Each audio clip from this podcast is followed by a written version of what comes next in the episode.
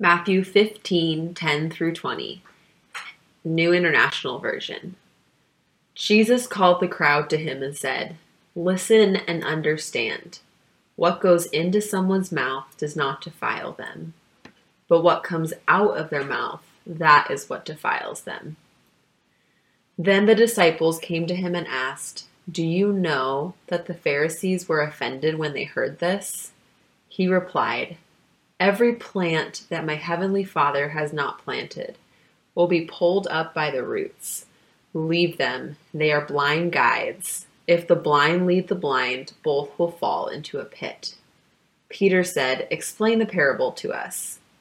Are you still so dull? Jesus asked them. Don't you see that whatever enters the mouth goes into the stomach and then out of the body? But the things that come out of a person's mouth come from the heart, and these defile them. For out of the heart comes evil thoughts murder, idolatry, sexual immorality, theft, false testimony, slander. These are what defile a person. But eating with unwashed hands does not defile them. Thank you for reading the passage. Again, that was Matthew 15 10 through 20 in the NIV version of the Bible. And on this Sunday, January 24th, um, my sermon is entitled Inside Out. And we're continuing in our short series called Connecting Six Feet Apart, where we talk about um, God's heart for connecting with people and how we can connect with God and other people in these times, in this season um, of uh, social distancing, of being in a pandemic, of longing to uh, be community and longing to um, be closer to God, um, we have an opportunity here to live out Christ's call to us to be intimate people, connectional people, relational people. That we would be an authentic and real community where people are honest with themselves and honest with other people, honest with God, and can come as we are.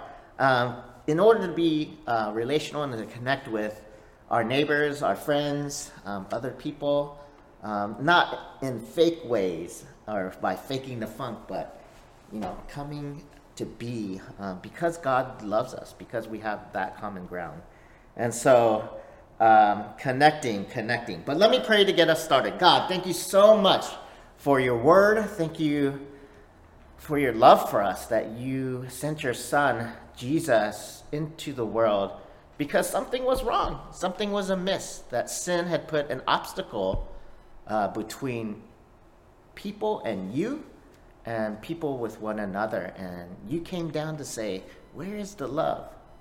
Uh, and to bring your love, reconnect your love with us, and to show us how deeply you cared about your people. And, and to meet the, the brokenheartedness in the world, the brokenness in the world, and the longing for love uh, that you saw. So thank you for the gift of your son. And thank you that now, as a church, we are called to continue to be in the world, loving, connecting, um, and being a light of hope um, for those around us. In the name of the Father, Son, and Holy Spirit, amen. It was happening. She was breaking up with me. The girl I dated in college. We had just had a huge fight. I was being a jerk, of course, and she was fed up and stood up to me and pushed back. Her last words to me were haunting, even to this day. I feel like you have all these unspoken rules for me, David that I have to follow, and I can never, ever make you happy. I can never be perfect enough, devoted enough. I feel suffocated by your rules. You don't want anyone to love you. Why are you so mad? Why do you have so much rage? Only Jesus can love you the way you want me to love you, and I'm not Jesus. And that's why I'm breaking up with you. As I've reflected on these Holy Spirit inspired words spoken many, many years ago um, by an old ex girlfriend, and don't worry, I'm happily married to Janice, and Janice knows about all my old dating relationships, so everything's cool in the home. Uh, but these words spoken many, many years ago, I've realized how far I've come from being the 21 year old who deep down inside had a bad case of self loathing. In me was a small little boy who believed he was unlovable and was extremely insecure, which led me to, uh, in a Donkey Kong like fashion, for those of you 80s Atari lovers, uh, Donkey Kong was a game where the, the, the uh, ape threw barrels at you and you're supposed to jump over the barrels in order to get to him. Uh, but in Donkey Kong like fashion, I would throw hostile hurdles and obstacles at people who were trying to be my friend, who were trying to be close to me. In fact, who were the closest to me, those who were pursuing me, in order to prove that indeed no one loved me, right? If I'm a jerk, if I make it hard for people to care about me and love me by pushing them away, and they say, fine, I'm done with you, then it proves my point, right? It proves my hypothesis, my thesis that indeed I'm unlovable. See, that person couldn't love me. See, she left me. See, I'm unlovable. But little did I know, looking back, that God had an intense plan, a loving plan of healing, of transformation, to do precise heart surgery on me over the next five years a lot of mentorship, many hours of counseling, yes, counseling, and then being involved in full time ministry um, that wasn't always full of successes, but had m- many failures and a lot of many, many hours of loneliness, of loneliness. And yet, in the midst of that, the gentle voice of Jesus speaking to me loving me, being the singular and supreme voice in my life. I was seeking Jesus hard because I had nothing left. Reconnect with me, he seemed to be saying. Remember your first love. Jesus seemed to be speaking to me every day about how he loved me and how he was my first love and that I need to return to my first love. When we hit our passage here, when we look at our passage, uh, going to the beginning of chapter 15, we learn the initial cause of the conflict.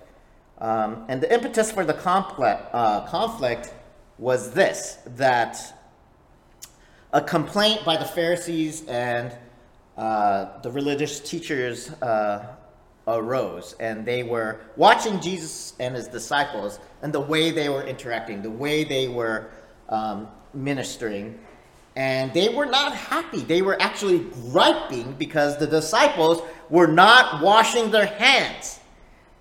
And you and I are probably thinking in these days, well, it's good to wash your hands, right? They're, they're right especially in COVID 19 times, you should wash your hands and sing ABC, the ABCs 20 seconds for 20 seconds. We tell our children, wash your hands when you come back in before you eat because there's so many germs, right? But let's be clear the Pharisees were not griping for the reasons of hygiene, for hygienic reasons, but for religious, they were attacking Jesus and his disciples on religious um, ritual, religious grounds. Jesus responds to them by bringing up uh, something that in Mark calls Corban. So Corban um, meant offering, and it was in the in the Jewish temple tradition. It was giving resources, money, offerings to the church, and it was put in the uh, church temple treasury and called Corban. And so in the law or in the rule, rule book that had developed uh, over time, um, you did not have to give, or what the Pharisees were doing and the religious leaders were doing were not giving to their parents by saying, hey, this money I've set aside for Corban, I've set aside for offering to the church, so I can't give to you. And so Jesus is calling them out using this specific case to point to the heart of the matter. That in the name of following religious tradition and principles, that they were actually disobeying one of God's primary commands to the people, which is honor your father and mother. Honor your father and mother. That they're hiding behind the law of Corban or the rule of Corban in order to get away from being generous and looking after their parents. And so Jesus is calling hypocrisy on this and saying, So you're worried about my disciple washing their hands when you're disobeying the command of loving father and mother. And basically, Jesus' main argument, Jesus' main point is that you've established the letter of the law over and against the spirit of the law. The spirit of scriptures and my Father's word is love and connection and being human and compassionate and just and merciful with one another. But this system of rules, the system of religious tradition, the system of cultural uh, cultural traditions have created obstacles between you and God and obstacles between uh, you and other people. And quite frankly, as religious leaders put in charge over the people, uh, you've put obstacles between people and God uh, by being hypocritical in your leadership. Wash your hands, washing hands. They're, they're attacking Jesus on religious grounds. Um, because his disciples were not following ritual cleansing traditions. After all, the disciples in their travels out there, you know, in daily life, they could have come into contact with Gentiles, which would defile a person. They could have come and interacted with other defiled people, like the sick, the diseased, and even the dead. So if you come into contact with these dirty people, you need to wash your hands before you, you eat, or else you will defile yourselves because you have touched defilement. And again, this has nothing to do with hygiene and everything to do with religious tradition. The Pharisees and the scribes um, are like legal ex- ex- experts of the law and the prophets. We've, we've also heard of the Sadducees, right? The Sadducees were believed in only uh, the teachings of Moses. Um, but the, uh, the Pharisees and the scribes uh, believe in the whole of the Old Testament and the scribes were like lawyers. They were experts of um, the scripture and were in charge of interpreting the scripture and the application of the scripture. And many scribes were Pharisees. Um, but the scribes emerged uh, during post exilic times. Remember when um, the people of Israel were in exile, they were conquered by other empires and then they came out of it. And one of the pieces of coming out of exile was how are we going to restore the identity of Israel? How are we going to uh, restore being the people of God again?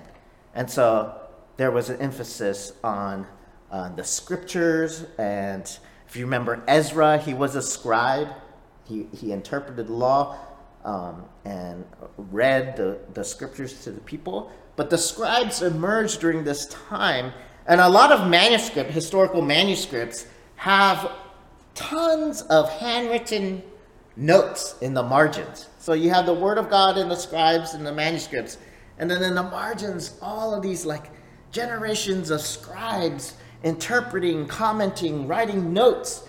And this is how the tradition of the interpretation of the law and prophets came about. So much so that the scripture can be this thick, But what the scribes and the, the religious tradition that emerged from the interpretation of the scribes were this thick. And people began to hold the scribes up in honor. So much so that even you know the most popular scribes, their words were said to be more beautiful than even the word of God. Right? Um, and people sat at the feet of rabbis and they were revered and honored.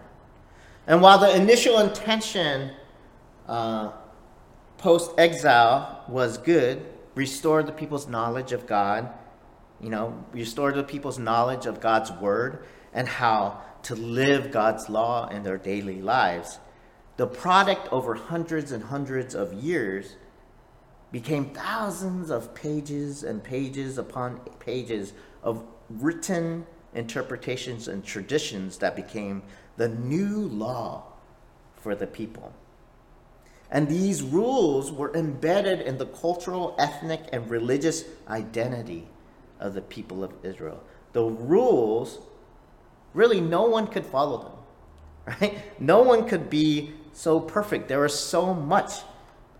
They were suffocating, they were hurdles and obstacles to test people's fidelity, to say what is clean and unclean, to say what is pure and impure, to say what is to determine what is unrighteous and what is righteous, what is defiled and not defiled.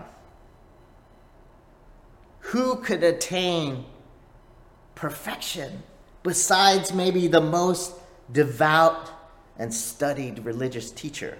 Impossible. Impossible.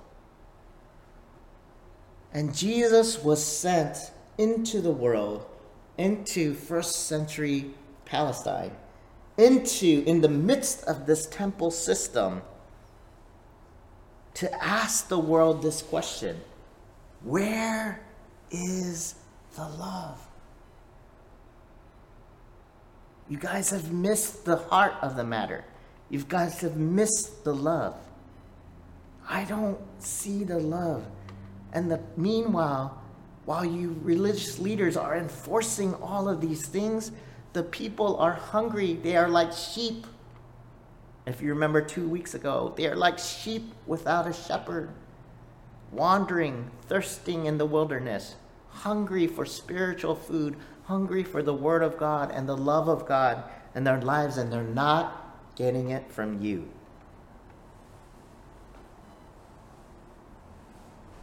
Jesus' point is that they've overdone it.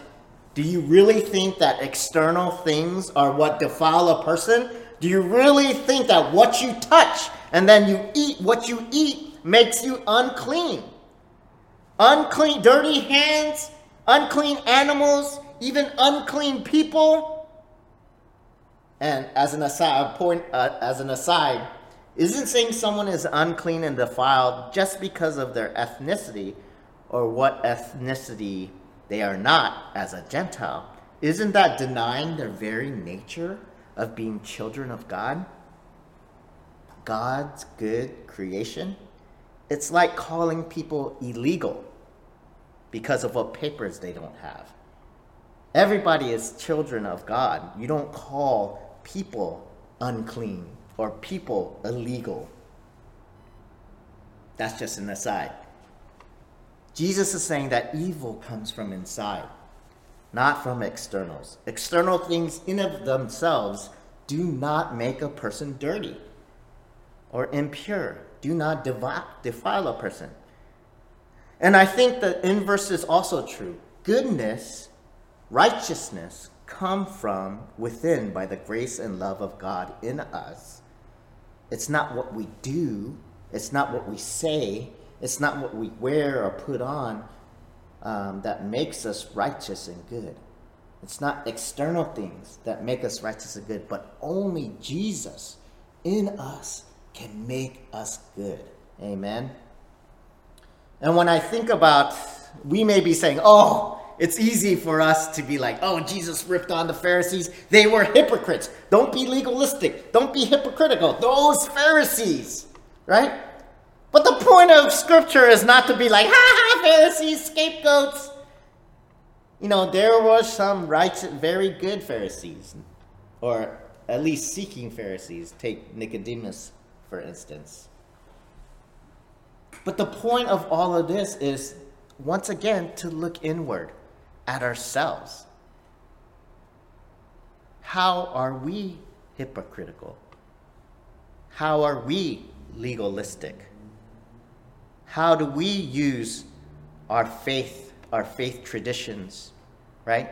Our church culture, our church customs, um, in order to keep from connecting with God, or in ways that keep people from connecting with us and connecting with God, and actually are obstacles for us connecting in more intimate ways with our God.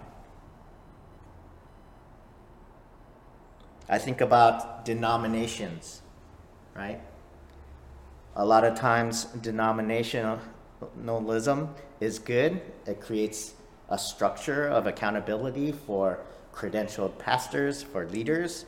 It creates organization and a sense of co- connection among churches. In one sense, denominations are good structurally, but they can also be negative in the sense that um, there are uh, doctrines or there are traditions, there are rules that um, maybe unintended create obstacles for people, for people um, to truly connect with God. And I think that's why um, many young adults, the, the young generation, um, have moved away from denominationalism. Like, why all the rules? Why do we have to do this or believe that? Why is there so much conflict? Aren't we all Christians? And so some of the, the things that we nitpick about baptism, you know, marriage, this or that, you know, to to some people it's like, man, I'm done with the politics. I'm done with the externals. Why do I need to wash my hands when it's all about my heart? You know, in my time working with a lot of young adults, millennials, Gen Yers, um, and they, in the past, they've been in and out of Renew, in and out of the church, in and out of their relationship with Jesus. Um, I've asked them, you know, when are you going to come back? Or, you know, what's going on with you? And one of the common responses, maybe 60% of the time, it's, you know, right now uh, it's hard. I'm not really living out my faith. You know, I'm doing some shady things. So when I get it all together, then I'll come back to church. When I'm doing good in my life, then I'll come back to church. When I'm ready to be faithful or read my Bible or not do a certain activity anymore, then I'll come to church. And my response to them is, man, that's messed up, really. And I'm sorry that this is the way that you see it. It shouldn't be this way. The opposite should actually be true. When you're not at your best, when you're in a shady situation, when you feel far from God, when things aren't going right in your life or you're not doing good things, that is the time that the church and community should surround you, that you should be in community and in the church. That's where God can meet you in His grace and mercy and love you and restore you and renew you and give you new life. You don't have to be perfect in order to follow Jesus or be loved by God. God, in the words of Bridget Jones, loves you just the way you are. Do you believe this, church?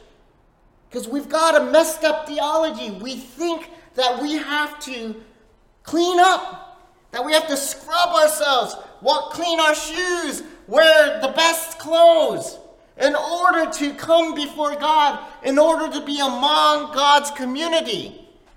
Instead of seeing us as sinners and saints. All of us as the church are sinners, imperfect, dirty, defiled, unclean, and it's the power of the Holy Spirit, the saving grace of Jesus Christ that comes from within us that covers us and cleanses us. The love of God covers, the grace of God covers a multitude of sin. You don't have to be perfect to be in the presence of God. You don't have to be perfect in order to be in God's community of people in the church. Jesus is saying that evil comes from the inside. Evil comes from the inside. And yeah, I mentioned denominations uh, and the notion of cultural Christianity. Growing up, right, as a kid in the 80s, born in 1975, you know, I grew up in my childhood, much of my childhood was spent in the South, in the Bible Belt, Texas, Georgia, where Chris, it seemed like everyone was Christian. Like Christian, if you lived in the South, you were Christian. There's a cultural Christianity. And being in the Southern Baptist, growing up Southern Baptist, there's a lot of rules of righteousness. You know, what it means to be a Christian, what Christians do, but mostly what Christians do not do. Christians don't listen to rock music. Christians no, don't drink. Christians don't dance. You don't play drums in the church. You don't cuss. I think that's still a, you know, a good one. At least for kids. No cussing, no smoking, you go to church every Sunday. You know John 3.16 by heart. For God so loved the world that he gave his only begotten Son, that whosoever believeth in him shall not perish, but have everlasting life. And why do I mem- why do I know the King James Version? I don't even use King James Version. But we all memorized it in the King James Version that whosoever shall. Right? That's cultural Christianity. What else?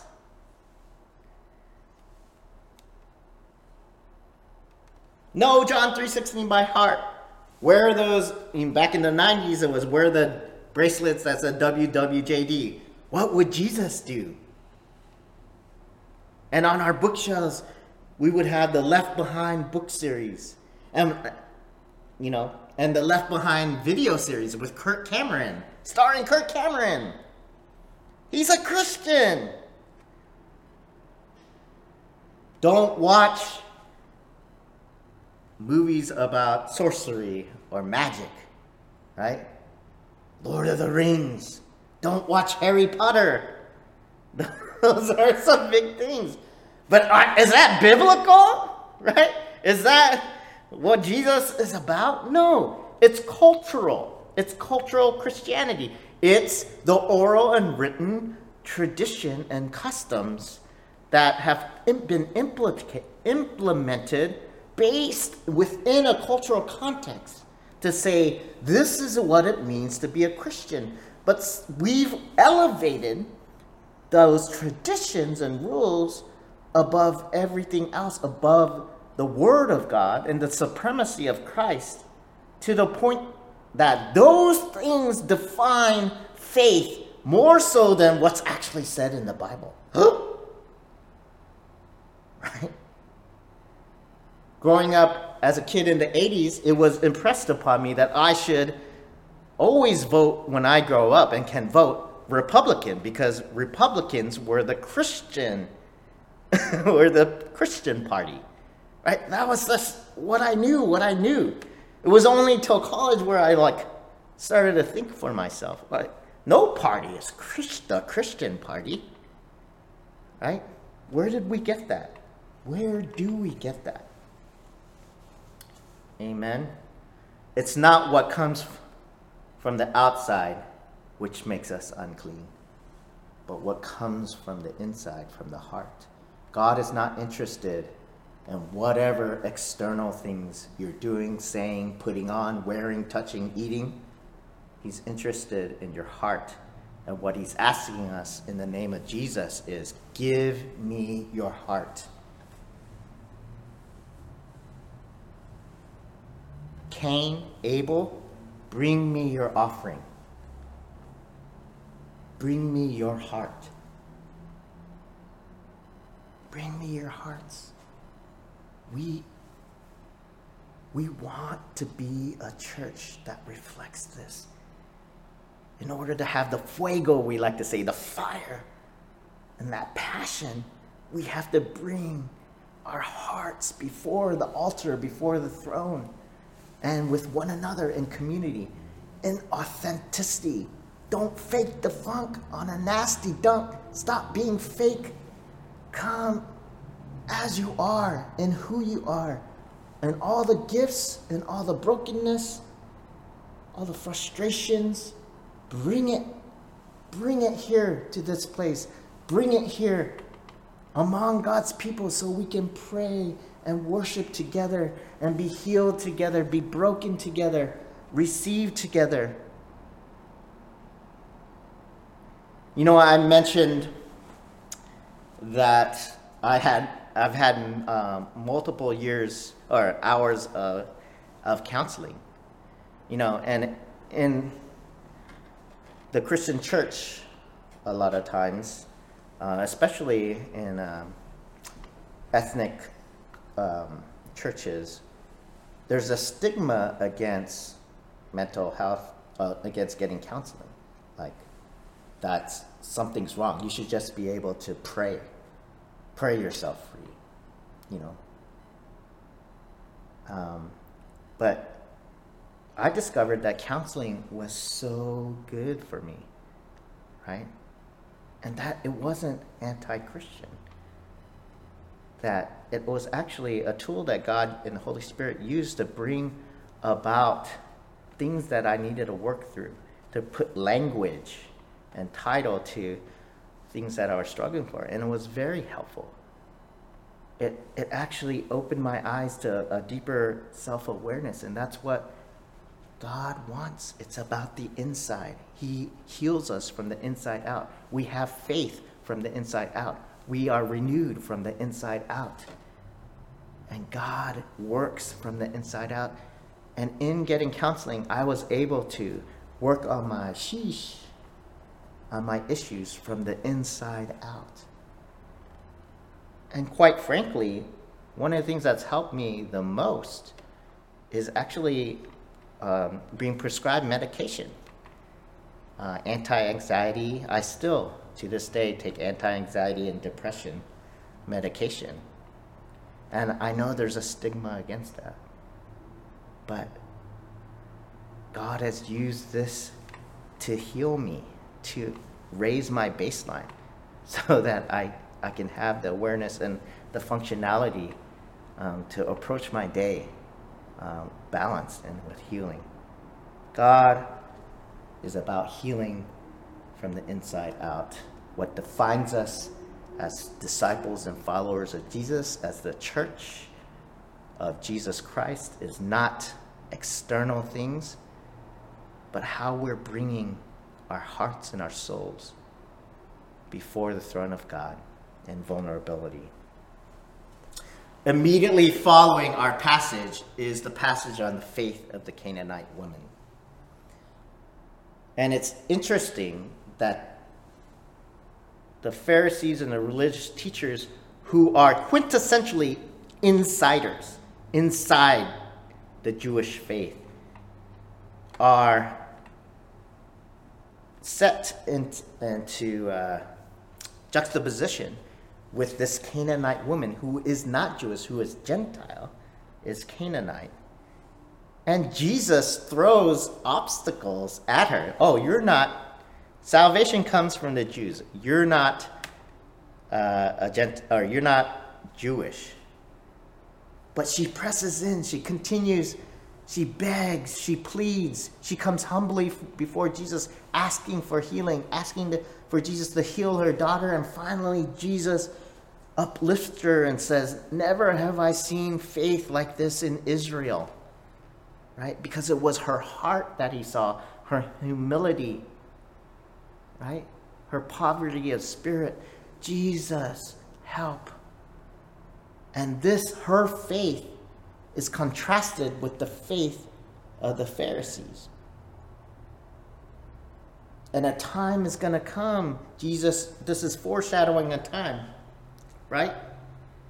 When it's this, the people who worship in spirit and truth are God's people, not the people who are speak this language or of this ethnic background or follow these rules and laws. And when I look, when I thought about contextual, contextually, how does this scripture meet us? And in these days and times, on the news, in the midst of all of the politics in America, one thing I've seen is that cultural or nationalistic religion um, is almost always connected to race. It's not just about legalism and over religiosity, but this religiosity often is used to justify racism. So, where one ethnicity is on the inside and considered righteous, this way of doing faith, this way of doing church, this way of being. If you're a Christian, you vote this way. If you're a Christian, you believe this about personal rights and guns and this or this. And in our nation, a lot of times Christianity and the church has been used to justify racism and an idolatry to nation. I was quite taken aback and surprised even after, you know, the attack on the Capitol, which was terrible. Such violence should never happen, and I condemn it. But post post the attack, all of the politicians and the media pundits, you know, would talk about the sacredness of the Capitol, the sacred, and we talk about the constitute. They talk about the Constitution and the, the Constitution, the sacredness of the Constitution. And it's because they defiled the sacred, hallowed grounds of the Capitol that people finally, you know, took attention. Or now we need to do something about this. When it's been happening, that's what the protests this summer are about. That's what people of color have been protesting and crying and screaming about for years and years and years. But it takes a, an attack on the hallowed, sacred church. I think Nancy Pelosi even mentioned the Capitol as like a temple. I think this is problematic because it, it points to the fact that we've elevated our nation above and beyond the God's kingdom, the supremacy of Christ, right? Or another way to put it is we've fallen into the trap of putting ourselves, our country, in as God's chosen people, as Israel itself, that we can do no wrong, that we are the greatest, that God is behind us, which has created a blind, uh, blind spot um, to our shortcomings, to, to how we have failed, how we aren't living biblically, how we aren't living um, as good humans, as God's people. And I think I think a reformation is coming to our country and into the church. That we need to begin to shed um, these things, these cultural traditions, and these this Christian nationalism or um, the hypocrisy of externals, and exchange that for renew- renewed hearts in worship of Jesus, who is our true King. Amen. We need to have a posture, a posture of humility that we're not great, but you know what? We can come to the table of God as we are, and God will lift us up. Let's pray. God, thank you for your word. Thank you that your Holy Spirit is moving through your word and even through my mouth in all of my imperfections and fallibilities, that nonetheless you are doing the work. Um, in those who are listening, those who are out there, uh, and the work in our church, our community, um, to transform us, restore us, renew us, make us your people, not because of what nation we belong to, but your people because you've chosen us and we've said yes to you. In Jesus' name, amen.